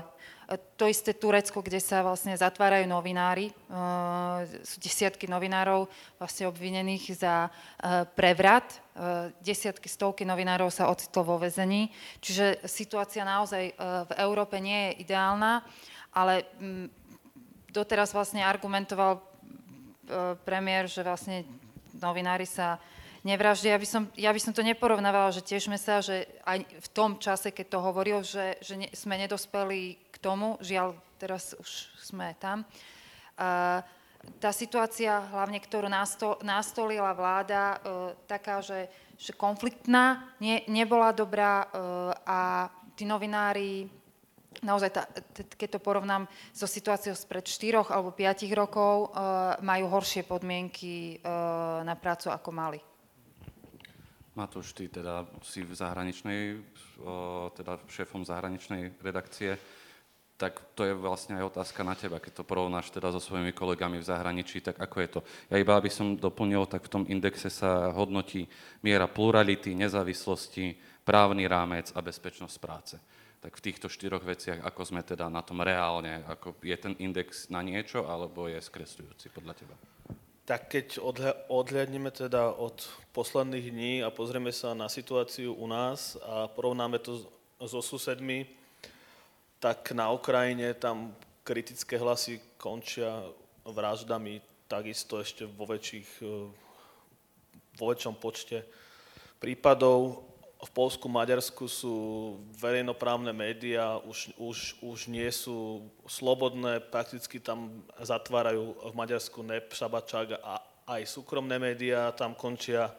Českú situáciu poznáme, kde Babiš pred 5 rokmi, už, už, už to bude 5 rokov, skúpil tie najprestížnejšie denníky, ktoré odvtedy ono to akože ťažko povedať, že by boli neslobodné, ale dajme tomu, že nejdú tak na hrane, držia si aj slušných ľudí, aj v komentároch kritizujú, ale nejdú do tých najtvrdších vecí. Tí novinári špičkoví odišli do médií, ktoré verejnosť väčšinou nie že nevníma, ale myslím si, že Echo 24 alebo Reportér nepatria medzi tie najčítanejšie médiá, ktoré by zásadne hýbali mienkou v Česku, čo je teda vidno aj na výsledkoch. Rak- Rakúsko až tak nepoznám, ale myslím si, že tam zásadný problém nie je. Takže keď to porovnáme len s týmito susedmi, naozaj Slovensko je na tom lepšie. Akože nehovorím, že dobré, že, že ideálna situácia, ale napríklad na Slovensku máme teda SME, ktoré je dobré, veď, veď je. Máme denník N, ktorý robí tiež kvalitné veci, máme tu RTVS, ktorá si drží úroveň a potom už mi až tak nenapadá. A ďalší tu už nie sú. A ďalšie, a ďalšie iné médiá. Takže my ešte máme ako keby aj v tom mainstreame nezávislý hlas, ktorý napríklad v Česku takmer nepočuť, v Maďarsku tiež nie veľmi, v Polsku sa ešte Gazeta Vyborča drží, ale tiež je v problémoch. Z tohto pohľadu sme na tom relatívne dobre. Druhá otázka, teda otázka je, druhá vec je, že či sa máme tešiť z toho, že sme na tom lepšie ako štáty, ktoré v posledných rokoch padli výrazne, lebo pred desiatimi rokmi boli všetky tieto štyri štáty ešte na tom v poriadku, keby sme to povedali o Ukrajine, nehovorím, tá bola na tom asi aj vtedy zle, keď nehoršie. Takže nemáme sa z toho tešiť, ale v porovnaní so susedmi podľa mňa na tom sme lepšie. Asi by som iba doplnil, že áno, situácia na Slovensku v porovnaní s ostatnými krajinami okolo je podľa mňa s výnimkou Českej republiky zatiaľ, kde sa to práve v týchto chvíľach láme, kde chcú Českej televízii a Českému rozhlasu zobrať e, financie, alebo predtým sa snažili nejakým spôsobom meniť e, generálnych riaditeľov. Takže tam sa to ešte len láme, či Česko nechávam bokom, ale v porovnaní s Maďarskom a s Polskom sme jednoznačne na tom oveľa lepšie. Ja som bol minulý rok zahraničný korešpondent RTVS v Bruseli, a rozprával som sa s polskými novinármi, ktorí tam boli vyslaní a hovorili mi príklady, ako ich súkr- dokonca súkromná televízia pravidelne vysielala nejakú kabaretnú show, v ktorej si robili ako veľké podujatie pod otvoreným nebom, kde si robili uh, v podstate posmech alebo nejakým spôsobom parodovali politikov. Vždy to bolo vysielané naživo. Uh, posledný ročník, ktorý bol, jednoducho nedostali povolenie, aby to mohli vysielať, respektíve z toho strachu tej tlaku tej verejnej moci jednoducho neodvysielali eh, ten prenos naživo, ale zostrihanú verziu až neskôr. To je reálny príklad. Alebo v Maďarsku, keď si zapnete, ak neviete po maďarsky, maďarská televízia vždy okolo polnoci vysiela aj správy v angličtine. Eh, človek by si povedal, že keďže ich vysiela v angličtine, čiže pre zahraničie, alebo doma pre ľudí, ktorí sú tam zvonku, tak ich bude vysielať v inej podobe, ale nie. Sú to tie isté správy, kde v každej jednej správe máte slovo Šoroš e, ako človek, ktorý ohrozuje maďarskú demokraciu, maďarskú slobodu, maďarské inštitúcie. Vyzývanie, vyzývanie v článkoch a v tých, e, v tých e, príspevkoch a reportážach, vyzývanie na odpor a podobné komentatívne prvky, ktoré sú presne ako keby takým symbolom toho alebo znakom toho, že to médium nie je slobodné a že sa snaží nie poskytovať informácie, ale presviečať verejnosť o niečom, čo má byť pravda, namiesto toho, aby si ju tá verejnosť robila sama. To len príklady, ktoré som teraz mal. Takže ja chcem dať, áno, máme otázku, takže dáme príležitosť publiku.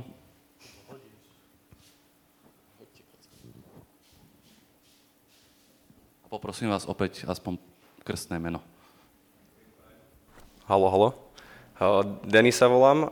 Mal by som jednu otázku na vás, týkajúcu sa posledných dní Jana Kuciaka a jeho už osnulej budúcej ženy alebo družky. Ako vidíme, posledné dní to rozhýbalo spoločnosťou. Tento čin komentujú médiá, nielen slovenské, ale aj svetové. Dnes si pripomínali minútu ticha v Európskom parlamente aj poslanci a špičky európskych krajín. Ja som komunikoval s jedným europoslancom a naozaj táto téma je kritická aj v očiach verejnosti v zahraničí. Predseda Európskeho parlamentu Tajany povedal, že bude na tom trvať a osobitne si to berie na zreteľ vyšetrenie tohto celého prípadu. Taktiež rukolapne došetrí, kto bol objednávateľom vraždy a tak ďalej.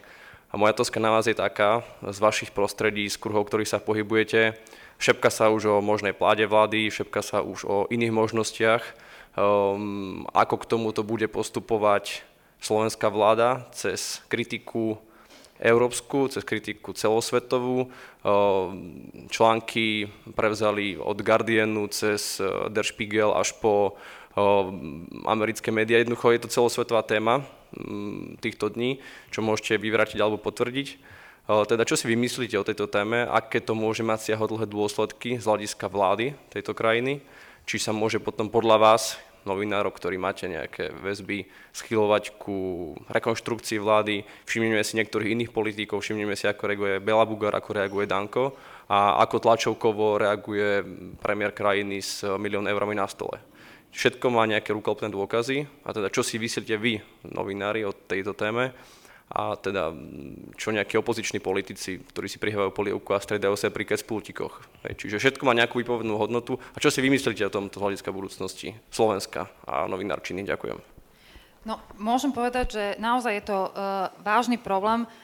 Ono, keď sa udeje vražda, tá, akákoľvek vražda, tak je to, je to šialené. Hej? A uh, keď sa udeje vražda, vražda novinára, uh, vražda bežne, bežného novinára, ktorý nežil na nejakom, eh, na nejakom, že, eh, lebo niektorí novinári komunikujú viac s mafiou, aj proste ako, že, že sú v tom prostredí rôznom, ale on bol, on bol človek normálny analytik, čiže o, to, o toto je také šokujúcejšie, že naozaj taký bežný, slušný človek uh, je mŕtvý a aj, aj jeho priateľka, uh, napríklad maf, mafiánske vraždy, keď boli uh, na Slovensku, tak uh, fungovalo to tak, že väč- nikdy nez- neza- nezabili ženu, jedine, že čo zabili ženu, uh, keď bola v aute, uh, omylom vraj. A, ale v, v, tých, v tých 90. rokoch, keď sa vybavovali uh, účty, tak vlastne t- také, takéto brut, brut, brutálne vraždy sme nemali. A uh, ono to pritiahlo veľkú, preto to pritiahlo aj takú veľkú pozornosť aj medzinárodných organizácií, lebo ono to je signál toho, že vlastne naozaj to je proste aj pre ostatných novinárov, aj pre spoločnosť, ma, môžeme my sa tu písať o nejakých investigatívnych veciach, že nedotkne sa nás to. Uh, Janko Kuciak pýtal minulý rok o ochranu, alebo nie ochranu, uh, stiažoval sa, že, že mal výhrážky Polícia 44 dní si prehádzovala z jednotlivých oddelení, no kto sa teda s tým začne zaoberať. On to ešte zverejnil na Facebooku, kde e, popred, po, jak mu chodili tie papiere, úplne ešte doplietli jeho meno. Uh, jak bol chránený ten človek, ktorý, sa o, o, ktorý oznámil, že e, necíti sa bezpečne, podal trestné oznámenie? Nijak. A to pritiahlo veľkú pozornosť na to, uh, ako to u nás funguje pritiahlo to pozornosť aj na premiéra, eh, ako to bude riešiť, eh, ako, ako sa, sa budú riešiť aj kauzy. Tie kauzy, ktoré, vlastne, o ktorých písal Janko Kuciak, alebo investigatíva, teraz sa vlastne vyťahli na, na povrch, sa zdieľajú oveľa viac tá verejnosť aj zo zahraničia, zahraniční novinári nás kontaktujú, chcú vedieť podrobnosti. Čiže ja si myslím, že teraz vláda sa dostala naozaj do skutočného tlaku. Myslím si, že je to oveľa väčší tlak, aký bol uh, nedávno, keď boli protikorupčné poruch, uh, nejaké pochody, s ktorými prišli študenti. Uh, lebo toto bola toto je naozaj sil, silná vec, ktorá zasiahla veľkú časť Slovenska, nielen nejaké, že bratislavské e, enklávy, lebo tie príbehy, keď si prečítate príbeh tej Martiny, veď to bola, uh, to bola archeologička, ktorá proste cestovala do práce, oni sa chceli zobrať, rekonštruovali si starý dom, neboli nejak bohatí uh, a títo ľudia majú píkať, lebo on na niečo, na, nevieme, že prečo zomrel, ale uh, tá bezpečnosť nebola na Slovensku zaročená tak, uh, že, by, že by sa mu to nestalo. Ja nechcem hovoriť, že čo, kto je na vine, ale ten človek uh, upozorňoval, že niekto sa mu vyhráža a policia s tým to neriešila. Čiže myslím si, že teraz je oveľa väčší tlak uh, na to, čo sa deje vo vzťahu k tomu, o čom uh, Janko Kuciak písal v poslednom článku. Stačí si pozrieť, uh, tu bola jedna taká otázka, že, ktorá sa mi, že, že čo si myslíme, že nakoľko je pravdivé, hej, čo si myslíte, do akej miery sú podozrenia vyjadrené v poslednom článku Janka Kuciaka pravdivé. Janko Kuciak, on nepísal nejaké, že proste domnienky. On písal iba to, čo našiel uh, v papieroch uh, a, a o tej odnoži talianskej mafie na Slovensku písal to, že vlastne bola, bo, bola riešená policiou, uh, uh, ukončilo sa to do, do neznáma, písal o prepojeniach existujúcich. A uh, pri pohľade na toho pavuka, ktorého urobil, že premiérovi sa dostala osoba, ktorá podnikala uh, s talianskou mafiou, no už len z bezpečnostného hľadiska, ako je možné, že vlastne tá, táto osoba bola tak blízko, blízko premiéra. Čiže premiér uh, bude musieť odpovedať na veľa otázok, uh, aj vo vzťahu k tým článkom, ktoré vyšli, ale aj vo vzťahu k tomu, ako sa bude uh, riešiť táto vražda. A myslím si, že myslím si, že môže niečo, aby som sa, keby to dopadlo aj tak, že ne, nebude to len jeden minister, ale môže padnúť aj vláda. Na Cypre došlo k podobnej vražde. Minulý, myslím, minulý rok jedna investigatívna novinárka, vybuchlo jej auto, ako, na, na Malte, pardon, na, hej, na Malte, a ona ešte s hodou okolností spolupracovala aj na tých istých materiáloch Panama Papers, ako bol ako Jan, Jan Kuciak a ona odhalila nejaké veci, ktoré boli napojené na premiéra. Premiér, podobne ako náš premiér, hovoril, že, že všetko urobia preto, aby sa to vyšetrilo. Tam padla tá vláda po, po, tom, ako po tom tlaku veľkom a všetky tie kauzy, ktoré vlastne odhalovala tá, tá novinárka, tak vyplávali na povrch a riešili sa ja by som len doplnil, že sa možno viac pôvodne vrátil k tej vašej otázke, že my nevieme prejudikovať ako novinári, že čo sa stane, ale uh, všímajte si niektoré, ako novinár, čo si ja všímam, hej, že vieme, aká bola retorika premiéra voči novinárom doteraz a ako sa zmenila v pondelok na tej tlačovej konferencii, kde vyzýval na spoluprácu, kde ani jednej vete neskritizoval novinárov, maximálne poukázal, že nie vždy je s tou prácou novinárov spokojný, ale viac menej to bola konsenzuálny nejaký odkaz. Čiže zmenil nejakú, nejakú základnú pozíciu svojho postoja, ktorý bol dovtedy diametrálne odlišný. E, všímajte si, koľko tlačových konferencií teraz bude, čiže nejakým spôsobom sa všetky strany, aj z politických dôvodov, ktorý sa, ja to považujem za relatívne normálne v politike, že aj takéto kauzy sa ako keby využívajú v tom politickom boji. Je to normálne všade, hoci to nemusí byť morálne, ale deje sa to. Čiže obe strany teraz nejakým spôsobom sa snažia operovať v tomto prostredí. Samozrejme väčší tlak je na vládu, pretože tá drží ministra vnútra, ktorý má pod sebou políciu a vyšetrovateľov a o to väčší tlak bude teraz na nich, aby vyšetrili. Všimnite si ešte nevyšli, ale určite výjdu v najbližších dňoch prieskumy verejnej mienky, ktoré už budú reflektovať aj e, túto kauzu. Tie budú veľmi zaujímať aj nás, že akým spôsobom to ovplyvnilo verejnú mienku a odtiaľ sa môže odvíjať potom aj smerujúc k vašej, k tomu náznaku, že či môže padnúť vláda. Ja si myslím, že premiér je natoľko skúsený, ale aj iní politici okolo neho z iných strán, že e, si veľmi dobre vypočítajú, že či je to spôsob, ktorým chcú ísť, ako nejaký damage control, alebo, alebo či pôjdu nejakým iným smerom. Tieto veci by som si všimol. Ja by, ja by som ešte takú malú poznámku, čo mňa zaráža pri tom celom, čo sa deje teraz, je, že e, premiér hovorí, že vyšetrujeme, e, že, ja, e, že on je ako keby súčasťou toho vyšetrovacieho týmu, že tie tlačové besedy prebiehajú na úrade vlády, kde policajný prezident vedľa premiéra rozpráva a to je veľmi nebezpečné, lebo tá policia by nemala byť e, vyšetrovať s premiérom. Lebo vlastne tam tá policia by mala byť absolútne nezávislá a mala by to vyšetrovať e, sama. E, ak sa ešte pozrieme na toho pavúka, tak ťažko teraz e, naozaj ten premiér by mal povedať, že že tá krajina urobí všetko preto, aby sa to vyriešila a mal by ísť bokom a mal by nechať slobodne pracovať policiu, vyšetrovateľov, eh, všetky možné bezpečnostné zložky, ale nie on. Áno, táto tendencia vlastne exekutívy hrať sa na vyšetrovateľov vlastne u nás uh, asi tak od tej kauzy Hedviga Malinová, vtedy som to tak prvýkrát silno zachytil, ale vlastne by som doplnil iba to, že aj vlastne generálny prokurátor dnes vlastne nejakým spôsobom toto reflektoval a dal to vyhlásenie, že uh, už nebudú, nebudú, nebude verejnosť informovaná o tom, uh, ako prebieha vyšetrovanie a predovšetkým nie politici, vrátane premiéra a ministra, takže aj, aj zo strany uh, Čižnára, pomerne prekvapivé. Ale Matúš, teda aj ty, možno aj tá otázka na tú domácu scénu, ale bola tam aj podotázka, ktorá sa týkala vlastne zase tej, uh, toho medzinárodného tlaku. Čo môže ten medzinárodný tlak pomôcť alebo uškodiť? Môže niečo Európska únia napríklad spraviť pre vyšetrenie tohto celého?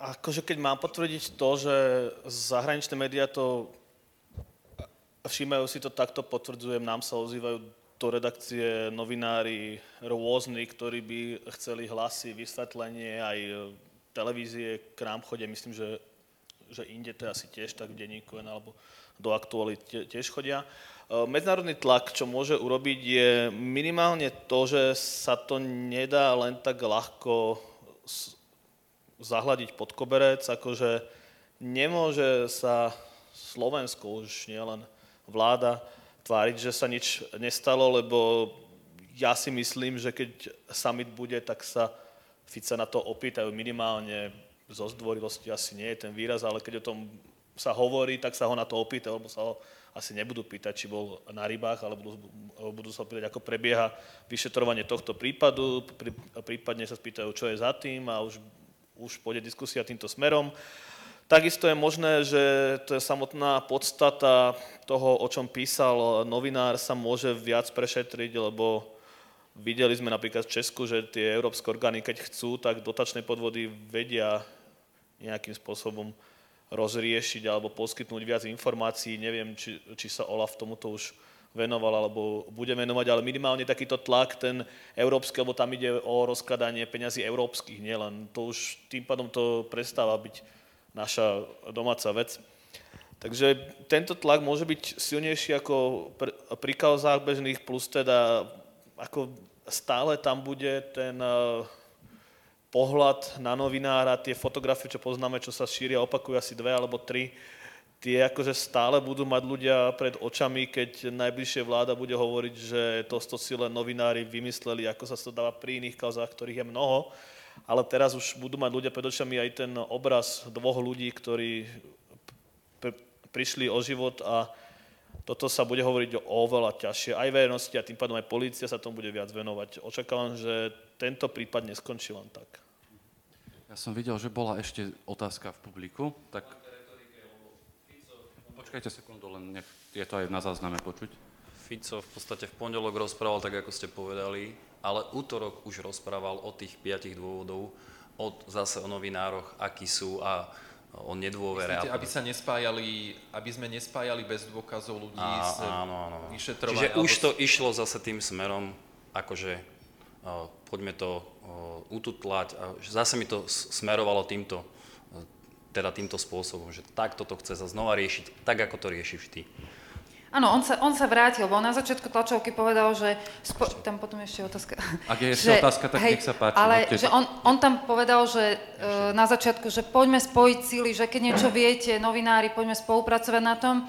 A symbolicky na konci tu ukončila uh, tá hovorkyňa, keď povedala, že uh, iba tri otázky. Čiže uh, Fico nezmenil veľmi retoriku, možno, že vynechal slízkych hádov, možno, že zmiernil trošičku aroganciu, ale tá Bola nekor... aspoň jedna z tých troch otázok od Smečka alebo NK?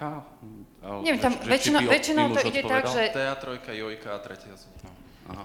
Väčšinou to ide tak, že te, keďže TA3 vysiela stream, tak neviem prečo, to je tak, ale je to tak, že TA3 vždy je prvá a potom, potom sa dáva podľa toho, ako vyberie hovorkyňa. Hovorkyňa si vybrala televízie. Takže e, retorika, presne ak ste hovorili, ja si myslím, že tam sa veľa nezmenilo, že na oko niečo. A ešte dosť bolo také neslušné, že do miestnosti malinkej, eh, žltý salonik sa to tuším volá, tam ako eh, donesol tie bankovky, však to je dačo, ako tak strašné. No, a to post... opäť uh, asi nejaká inšpirácia tou Maltou s tým ano, alebo miliónom? niečím ešte... A so zbrojencom na tlačovke to so, bolo také... Videl nejaký film na Sici- si, o sicílskej mafii, ja neviem, ale uh, uh, postavil tam uh, nejakého m, toho kukláča uh, a také nekorektné, lebo tam boli iba novinári, že čo si myslel, že uh, teraz tí novinári tam skočia a ukradnú tie peniaze tam symbolicky potom ja som videla strašne veľa ľudí, to komentovalo tak, že, že ten kuklač mal stať e, pri Jankovi Kuciakovi, keď sa Janko Kuciak e, pýtal, pýtal e, symbolicky, že mal stať pri Jankovi, keď žiadal pomoc štátu, keď sa cítia ohrození. A ešte jednu vec. Ja si osobne neviem predstaviť, že to dopadne nejako ináč, aj keď na Slovensku áno, ale je možné, aby to dopadlo ináč, nejako nie povalením vlády, lebo v podstate už, ako ste vypovedali, síce obchodovanie nie je trestná činnosť, ale tým, že to smeruje až k premiérovi, je možné, aby toto obhajil ešte, aj keď na Slovensku, zase sme na Slovensku.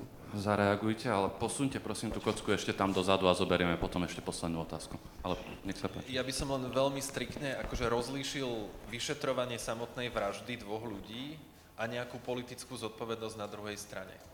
Lebo z vašej otázky mohlo vyplývať, ako keby sa na tom dokonca, akože, ako keby to vykonal samotný premiér alebo niečo podobné. Uh, treba rozlišovať. Poprvé to, poprvé, to vyšetrovanie podľa mňa bude trvať dlho. Respektíve, ja neočakávam výsledok v najbližších týždňoch ani mesiacoch. A ak áno, tak by ma to veľmi prekvapilo.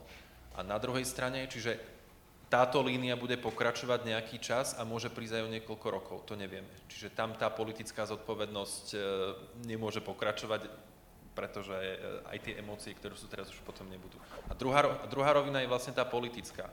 Že teraz tým, že sa tomu venuje vlastne celá mediálna sféra na Slovensku, tým kauzám, čiže na tom pracuje vlastne desiatky ľudí na miesto jedného, tak e, asi skôr prídeme na ďalšie veci. A to už bude otázka, že aký politický tlak je vyvinutý, a ako blízko sa to dostane, či sa niektoré veci potvrdia, ale ešte nič nie je zaručené. V súvislosti s týmto je inak zaujímavá aj otázka zo slajdo, že v roku 2007 vraždila Drageta, neviem popravde, ako sa to číta v Nemecku, a že vtedy sa politické dôsledky ne, nevyvodzovali, takže v čom je rozdiel u nás? Teda ja osobne neviem o tomto prípade, neviem, či niekto z vás. Nepoznáme ten prípad, neviem, či tam išlo o OK. novinára, ale v každom prípade vražda novinára na Slovensku, 20, alebo ešte inak povedať 27-ročného človeka s jeho priateľkou vo svojom vlastnom dome, je, ja si dovolím povedať, že keby to nebol novinár, tak to veľmi výrazne zarezonuje, ale toto tomu dodáva ešte úplne iný rozmer. A rozdiel asi, ja, ne, ja tiež nepoznám ten, ten konkrétny, ale rozdiel je zrejme v tom, že vtedy asi nesiahali nitky podozrenia, teda nech nehovoríme o nitkách, priamo k Merkelovej, no predpokladám. Takže nech sa páči, ešte jedna otázka vzadu. Dobrý večer, ja som Prosím Paťo.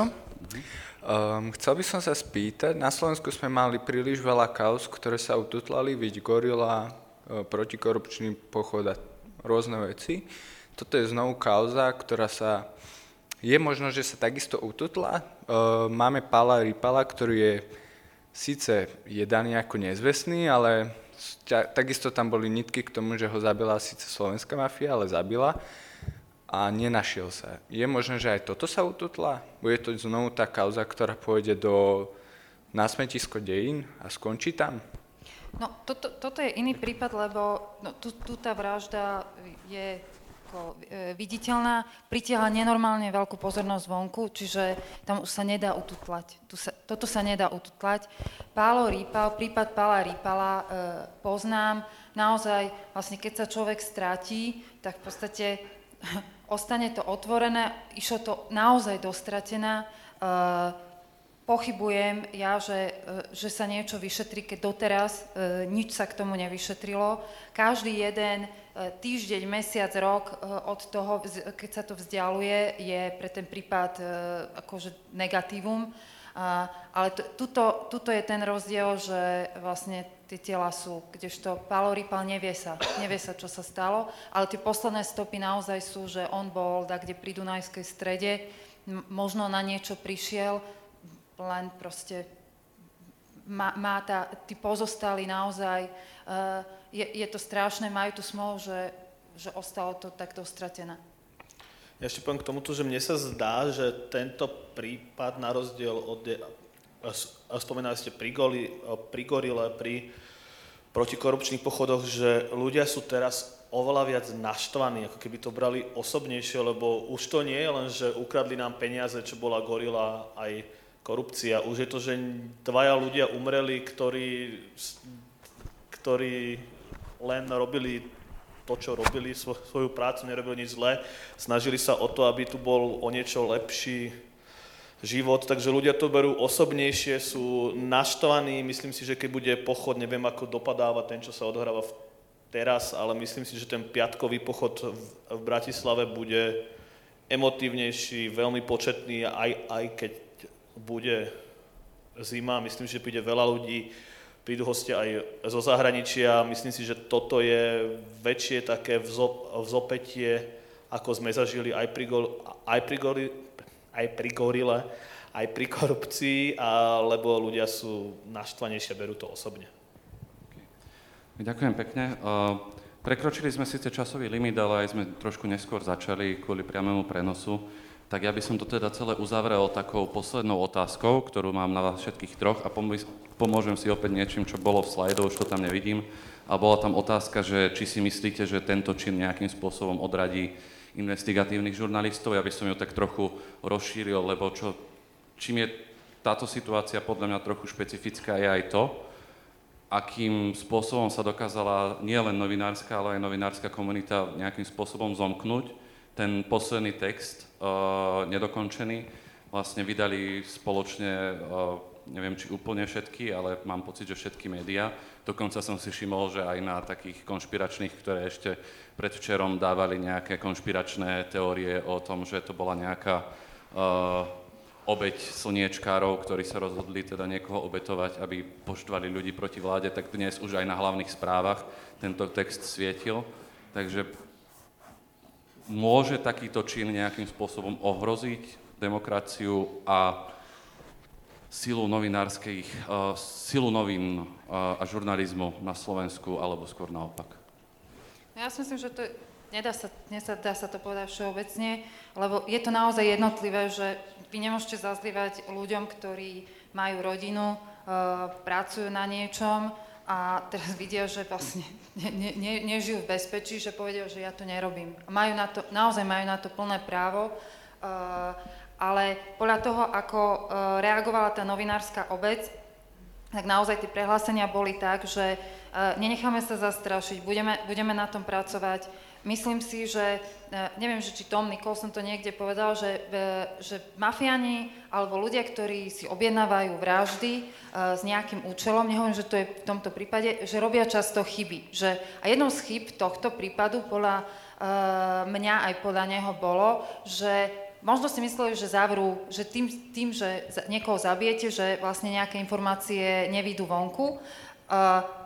Práve týmto činom sa upozornilo na strašne veľa textov, ktoré Kuciak písal, aj na ten posledný text. A veľa ľudí, do mno, mnoho novinárov vošla taká zlosť e, strašná, e, aj, aj z tej nemohúcnosti, e, že ako politici sa teraz hádajú, že vlastne už teraz e, naozaj pôjdeme, pôjdeme aj my po krku e, týmto veciam, budeme, ak sa stretneme, napríklad stretol sa už vyhrážky, keď budeme ma- mať a policia nám ich uh, nám nepomôže, budeme to zverejňovať, každú jednu vyhrážku. Uh, čiže tá, tá, ten prípad aj zomkol tých novinárov, že ukázalo sa, že vlastne tá novinárska obec na tom nie je tak zlá, že žijeme nejako konkurenčne, že vyšlo najavo, že ten Janko Kuciak spolupracoval s viacerými investigatívnymi novinármi, čo bola pre mňa veľmi dobrá správa. A aj to, že ako sa zachovali jednotlivé redakcie, že aj keď tu je konkurencia, tak e, naozaj teraz si veľmi pomáhajú. Takže ako takýto pocit mám ja z toho.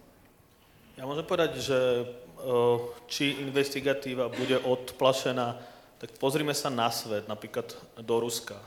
Litvinenko umrel, Politkovská umrela, Nemcom umrel. To sú ľudia, ktorí odhalovali kauzy vlády a napriek tomu v Rusku sú investigatívni no, no, novinári.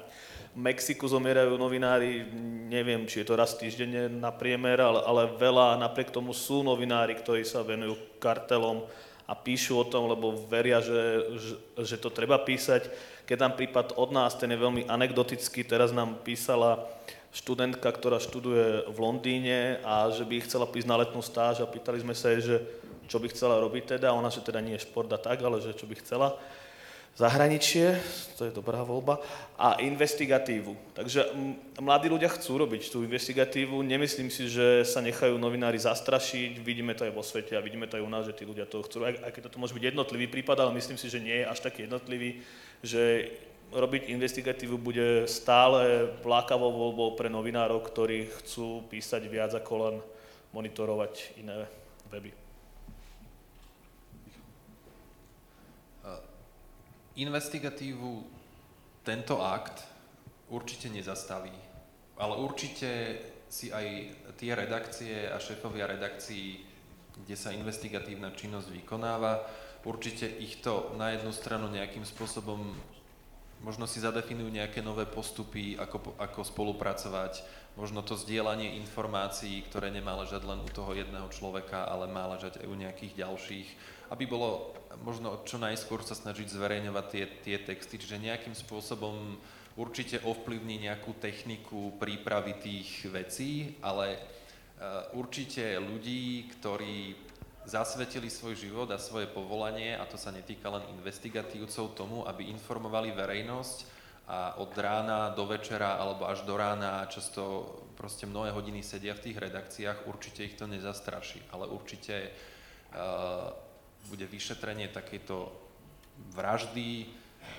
istým symbolom, že či uh, sa treba báť, či tá polícia bude vykonávať tie veci ktoré má a bude ochraňovať vlastne aj vlastne tie symboliku tej demokracie alebo nie. Ale investigatíva ide ďalej, novinári sú na Slovensku teraz veľmi zomknutí a možno, že aj ten odkaz uh, Janka Kuciaka, ktorý bol ochotný zdieľať svoje informácie exkluzívne, ktoré mohol vydať a posúval ich ďalším kolegom a spolupracoval naprieč médiami bez ohľadu na vlastnícke štruktúry, že možno toto môže byť nejakým odkazom ktorý nám tu okrem iných mnohých vecí zanechá, aby v tom malom mediálnom trhu, kde naozaj chýbajú peniaze na kvalitnú investigatívu, nie sú tu veľké týmy rešeršistov, ktorí pomáhajú, sú to jednotlivci, možno, že spájaním síl e, môžeme posunúť dopredu e, takýto spôsob robenia tejto práce. Ďakujem veľmi pekne.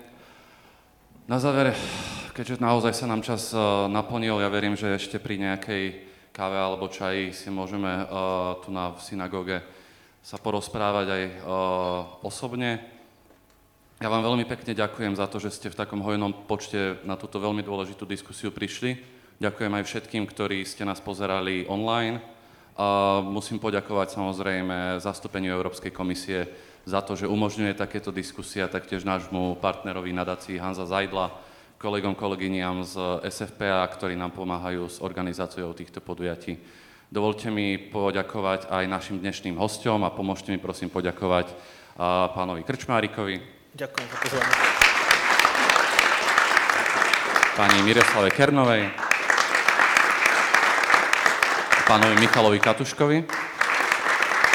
Jeden oznam, na ktorý nesmiem zabudnúť, e, čo sa týka tej ohlasovanej súťaže, tak ja poprosím zo slajda Petra. Pokiaľ tu na nie ste priamo s nami, tak sa nám ozvite na profil Café Európa na Facebooku a my vám cenu pošleme. A z publika oceníme Martina a Denisa.